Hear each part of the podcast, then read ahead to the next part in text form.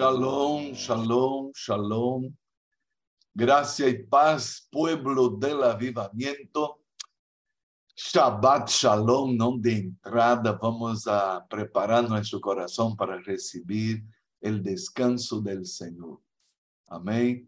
Hoy queremos avanzar en lo que otros dijeron sobre la oración, aparte de Jesús, aparte de Pablo, aparte de Santiago y ayer aparte de Judas. Queremos ver lo que el apóstol Pedro nos tiene a decir respecto a la oración. Y lo que él nos va a decir va a hablar justamente eso, que los ojos y los oídos de nuestro Dios están siempre abiertos a los clamores de los justos. Hay alguien que te ve, hay alguien que te oye, hay alguien que nos escucha y está pendiente de nuestro clamor. Ah, el apóstol Pedro en sus cartas también nos, van, nos va a hablar eh, algo acerca de la oración. Veamos pues lo que tiene Pedro a decir a cada uno de nosotros respecto a la oración. Quiero pedir a mi hermano Daniel Ceballos Montenegro, por favor, Danielito, abra su Biblia en Primera de Pedro, capítulo 3. Primera de Pedro, capítulo 3.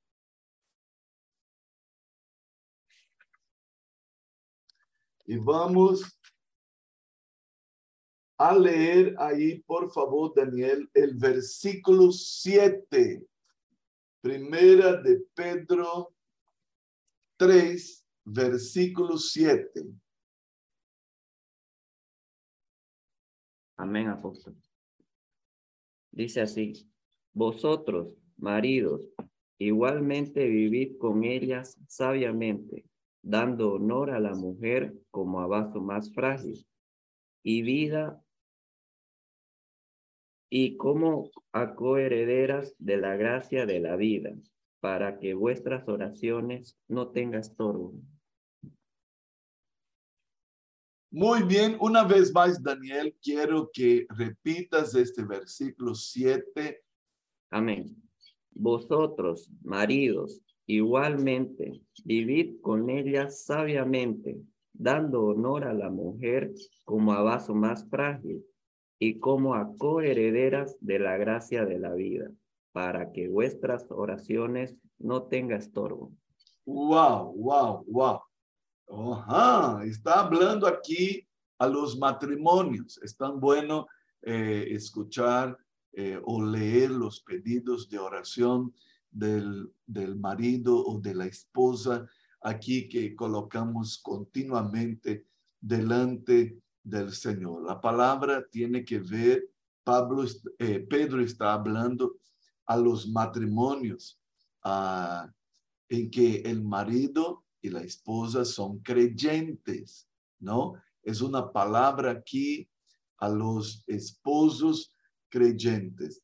Eh, él está diciendo, ¿no? En el versículo, él dice, porque ellas son coherederas, ellas heredan la salvación o la gracia de la vida tal como ustedes. Entonces la palabra es una palabra dirigida a matrimonios cristianos, donde el marido y la esposa ah, son creyentes y coherederos de la gracia de la vida. Ajá. Entonces él dice, hombres, si algunas de sus oraciones no reciben respuesta, tal vez haya necesidad de examinar su modo de vivir con su esposa. Ay, ay, ay, ay, ay. Si no hay respuesta a sus oraciones, hay que repensar cómo están viviendo con su esposa. La pregunta que nosotros podemos hacer aquí a la luz del versículo que acabamos de leer es, demuestran ustedes, maridos, que ustedes tratan sus esposas con ternura y respeto y atención y la tienen como vaso más frágil, dando honor a sus esposas como vaso más frágil. Una pregunta aquí para todos los maridos. Y Pedro dice, ¿no será por esta razón que sus oraciones están siendo estorbadas? Wow. Es interesante que el apóstol Pedro toca el tema del matrimonio y de la necesidad de ponernos delante de Dios y evaluar nuestra postura. Es verdad que la palabra va directamente a los maridos, pero aún en este capítulo, si miramos los versículos anteriores, y voy a pedir que leamos ahora los versículos anteriores, querido Walter Áñez, si puedes leer para nosotros los versículos del 1 al 6, primera de Pedro, del 1 al 6 hay una amonestación precisa para las mujeres. Y en este particular, una mujer cuyo marido no es cristiano. Y ojo, de repente usted está orando y orando y orando y orando por su marido no creyente. Y aquí va una una indicación precisa, una amonestación precisa de parte del apóstol Pedro a aquellas mujeres cujos maridos no están, no son creyentes todavía y de repente vienen orando por ellos hace mucho tiempo. Vamos a ver, Walter. Amén.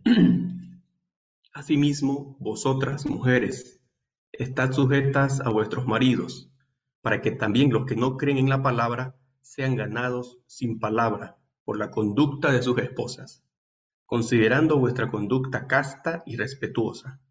Vuestro atavío no sea el externo de peinados ostentosos, de adornos de oro o de vestidos lujosos, sino el interno, el del corazón, en el incorruptible ornato de un espíritu afable y apacible, que es de grande estima delante de Dios, porque así también se ataviaban en otro tiempo aquellas santas mujeres que esperaban en Dios, estando sujetas a sus maridos, como Sara obedecía a Abraham, llamándole Señor, de la cual vosotras habéis venido a ser hijas, si hacéis el bien sin temer ninguna amenaza. Wow, wow, wow, wow. Prestemos atención aquí. El apóstol Pedro está sugiriendo una manera de ganar al marido sin palabra, calladitas. Wow, hay algo poderoso aquí. Él dice, sin palabra, pero por la conducta, considerando vuestra conducta casta y respetuosa. Queridos, la conducta es nuestro proceder, es nuestra manera de vivir. Aquí la orientación que el apóstol Pedro dice es, no hablen, vivan. No estén predicando, no esté corrigiendo al marido. No esté criticando al marido. No intenten predicar porque ustedes no son las predicadoras. No quieran ahora asumir el rol de papá o de mamá para corregir al marido. No funciona así. Y Pedro dice, hay algo más poderoso que la palabra no salga de la boca Todos sabemos que los hombres tienen un problema de oído. El hombre no soporta oír porque él cree que, que la mujer o, o que, que, que, que los hijos quieren mandar en él.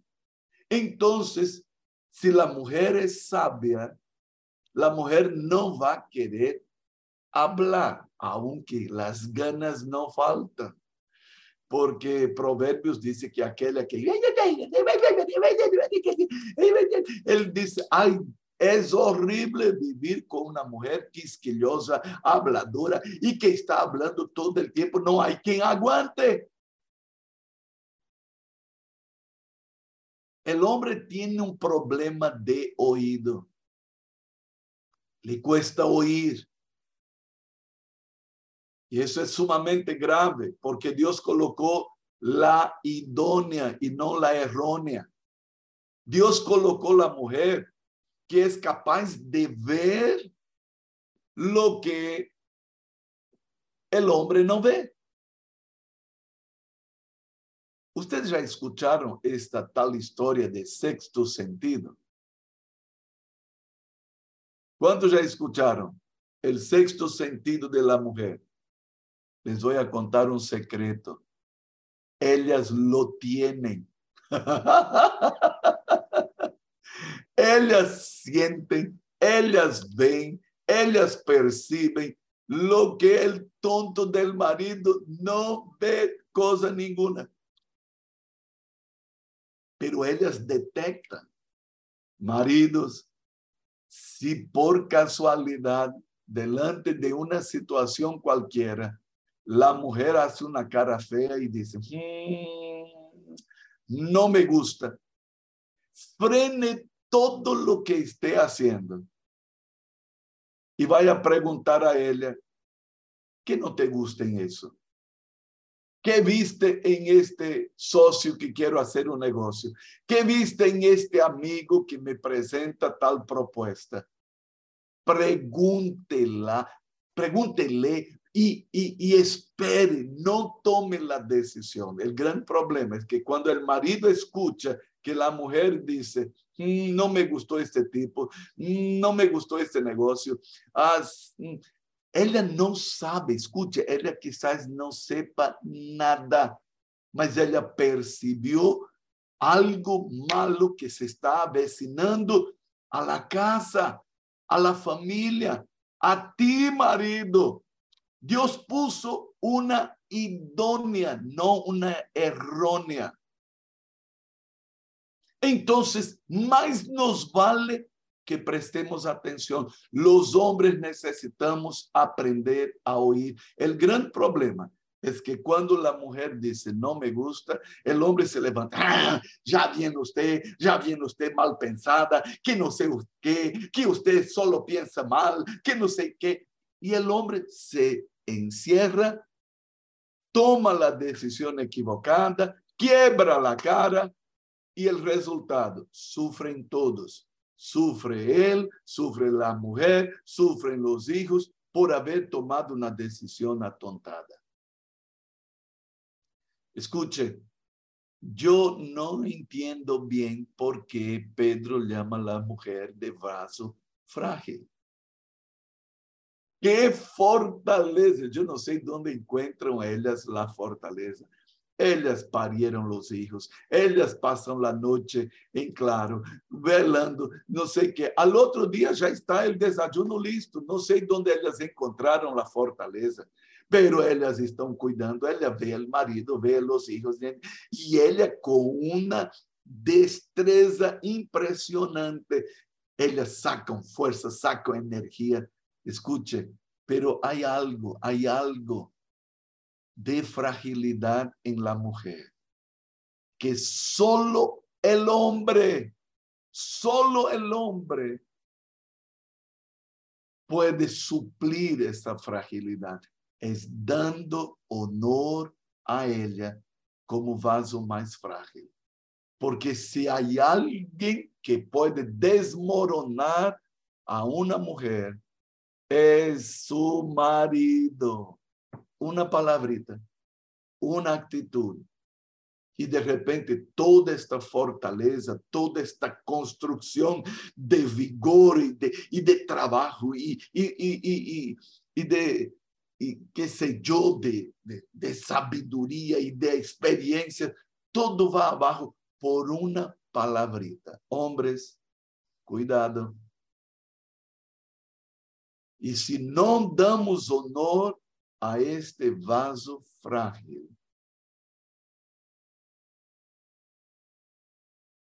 Dios dice, no quiero saber de tus oraciones, varón. Tu oración está siendo estorbada. Por otro lado, la mujer tiene un recurso poderosísimo y dice Pedro, tú puedes ganar a tu marido incrédulo con tu actitud. Porque si el hombre tiene problema de oído, las mujeres tienen problema de boca. Y no saben hablar. Porque cuando ellas van a hablar, de repente ellas quieren mandar. ¿Cuántas mujeres que llegan para hablar con el marido como si él fuera su hijito mayor? ¿No? Algunas hasta creen que están cuidando del hijito de la suegra. Pero él no es su hijo, es su marido. De repente ellas tienen toda la razón del mundo. De repente ellas tienen toda la verdad y ellas están con la verdad. ¿Cuál es el problema? No saben cómo hablar. Y cuando abren la boca, de repente aumentan la voz, de repente ya quieren mandar y el hombre no fue hecho para ser mandado. No fue hecho para ser mandado. Entonces, ¿está orando usted por su marido incrédulo? ¿Está clamando usted delante del Señor para que este hombre venga a los pies de Cristo? Entonces, no se meta predicadora. No se meta. Hay algo más poderoso, es la palabra la conducta, la manera de portarse. El marido se va a quedar impresionado que usted no solamente es de Cristo, usted es de Él, usted es de su casa y usted es una tremenda mujer. Escuche, si va a orar, si va a clamar, corra, al baño, cierre la puerta, clame ahí, pero cuando se levante, usted se levanta con el testimonio vivo de que Dios vive en su vida y en su corazón. Wow, eso es tremendo, eso es tremendo. La conducta y el proceder de la mujer va a tener una, un efecto extraordinario en la vida de este hombre sepa, como decía la canción, aunque usted espere 45 años, crea a la promesa. Dios va a dar este monte. El monte es el marido. Es tuyo ya. es tuyo ya. Ahora, tranquila, no apresure nada. Confíe, crea y sepa que Dios va a hacer proezas. Ahora, hay algo más que nuestro querido apóstol Pedro nos va a decir acerca de la oración. Vamos a leer aquí, Erwin Frías, primera de Pedro 3.12, 3.12. Porque los ojos del Señor están sobre los justos y sus oídos atentos a sus oraciones, pero el rostro del Señor está contra aquellos que hacen el mal. Otra vez, mi querido Herbie. Amén. Porque los ojos del Señor están sobre los justos y sus oídos atentos a sus oraciones, pero el rostro del Señor está contra aquellos que hacen el mal. Wow, wow, wow. Dos declaraciones hermosas. Sus ojos nos ven, saben todo lo que se pasa entre cuatro paredes dentro de una casa. Y los oídos del Señor oyen el clamor y la oración de los justos. ¿Qué justos son estos? Ya aprendimos a través de Santiago. Tú y yo, los que nacimos de nuevo, los que fuimos justificados por Cristo, no porque somos los tipos de la película, somos buenitos, no porque somos maravillosos.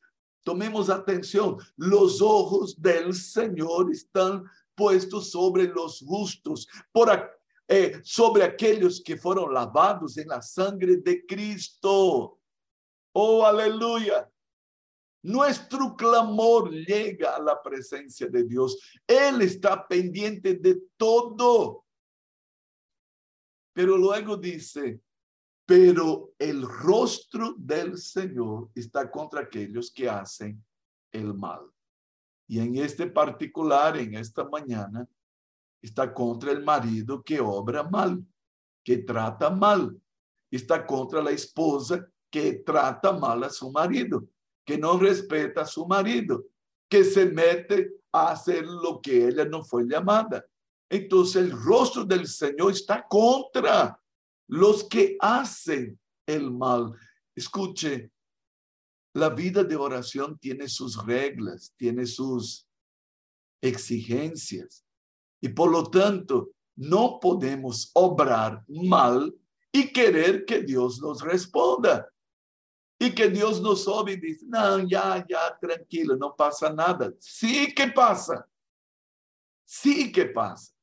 Podemos con nuestra actitud estorbar nuestras oraciones, sea el marido, sea la esposa. Si nuestra actitud es mala, si nuestro proceder es malo, el Señor no nos oirá. Él ve, Él sabe, Él conoce. Y Él está escuchando el clamor de los justos. Pero no podemos obrar mal en contra de nuestra esposa, tratándolas mal, o ellas tratando con falta de respeto, con rebeldía, atropellando las cosas dentro de la casa, Dios dice, mi rostro estará en contra. En otras palabras, nuestras oraciones podrán ser estorbadas. Pastora Marildes, por favor, allí en Curitiba está frío, ¿no? Por ahí. Wow. Por favor, prenda fuego ahí, dando gracias. Gracia y paz aquí es, es del Espíritu. Es. Amén, amén. Lo demás con la mano en el bolsillo. Señor, nosotros sabemos que es por tu gracia, Señor. Es tu misericordia, tu amor, la obra tuya en la cruz, incluso la que nos puede permitir estar en este lugar y poder acercarnos a ti, Señor. Ahí dice, Señor, que tus ojos son puestos sobre los justos y solo hay una forma, Señor, el de estar bajo tu sangre y poder estar contemplados por el sacrificio que tú has hecho. Y esto es lo que somos. Todos los que estamos aquí, y aún los que no están, pero sí sabemos, te conocen estamos bajo tus ojos, tú estás atento a todo lo que hacemos, a lo que hablamos, a lo que pensamos, cómo nos comportamos. Y esto colocamos en tus manos esta mañana, Señor. Nuestra vida una vez más en tu altar para que seas tú dirigiéndonos en lo que miramos, lo que oímos, lo que tocamos, lo que olemos, lo que gustamos incluso. Que seamos sabios en someternos a tu mano de poder y poder, Señor, a través de eso recibir la bendición de sermos prosperados, de sermos atendidos en nuestras peticiones, de sermos incluso este referencial y este modelo para todos aquellos que están en nuestro entorno y que por no conocer tu verdad están totalmente dispersos, lejos de la verdad, confundidos en pensamientos distorsionados, comprometidos con esta cultura del mundo y con el pecado y con el engaño del enemigo. Y que seamos, Señor, sabios y tengamos este valor, esta osadía para poder empezar a conquistar nuestros territorios interiores, nuestras rebeliones en contra de tus principios, que cada hombre, Señor, pueda tener esta sabiduría y la sensibilidad de poder entender el vaso que tú has puesto en sus manos, que será para dar gloria y honra a Él mismo. Y que cada mujer entienda que no es pérdida, sino que será de mucho más fuerza el poder someterse y el poder buscar de ti, Señor, la sabiduría, la fuerza y a cada día poder vencer cada dificultad y ser esta mujer que pueda traer la bendición y construcción a su casa. Gracias por la vida del apóstol. Una vez más los bendecimos al apóstol, la apóstola, los cubrimos con tu sangre. Declaramos que tu unción fresca, renovada, a cada día llega a ellos y que esta palabra, Señor, que cada uno necesitamos, el pasto fresco, verde, Señor, que cada oveja busca, Señor, al estar en una congregación bajo un liderazgo, sea abundante en la vida de ellos por tu presencia y por la bendición que sabemos tú has decidido colocar sobre sus vidas y que esta unción nunca seque, Señor, y que sea cada dia renovada e abundante em eles. E de igual forma que este Senhor rebalse para seus filhos, as casas de eles, suas famílias, sua descendência e todo líder, doze, pastor, líder de célula, discípulos e aún lo que serão añadidos à tua igreja, sejam alcançados com esta unção este fuego y que como iglesia avancemos hacia la conquista, dejando, Señor, todo lo que nos impide para llegar a esta victoria de sermos semejantes a Cristo. Esta es nuestra meta y te bendecimos porque nos perdonas y nos das a cada mañana esta oportunidad. Y esto, Señor, agradecemos el renovar de tu misericordia sobre nuestras vidas esta mañana y ayúdanos a no despreciar esta oportunidad, sino vivir una vida que te agrademos y te alegremos y que tus ojos estén llenos de alegría y brillo por ver nuestra conducta en este día. Oramos agradecidos, confiados y esperanzosos en nuestra salvación y esperanza en ti en el nombre de que es sobre todo nombre, Jesús de Nazaret. Amén. Amén. amén. Amén, amén. Aleluya, aleluya. Gloria a Dios. Amén. Dios les bendiga. Un grande abrazo. Un beso en el corazón para cada uno. Shalom, un día de victoria.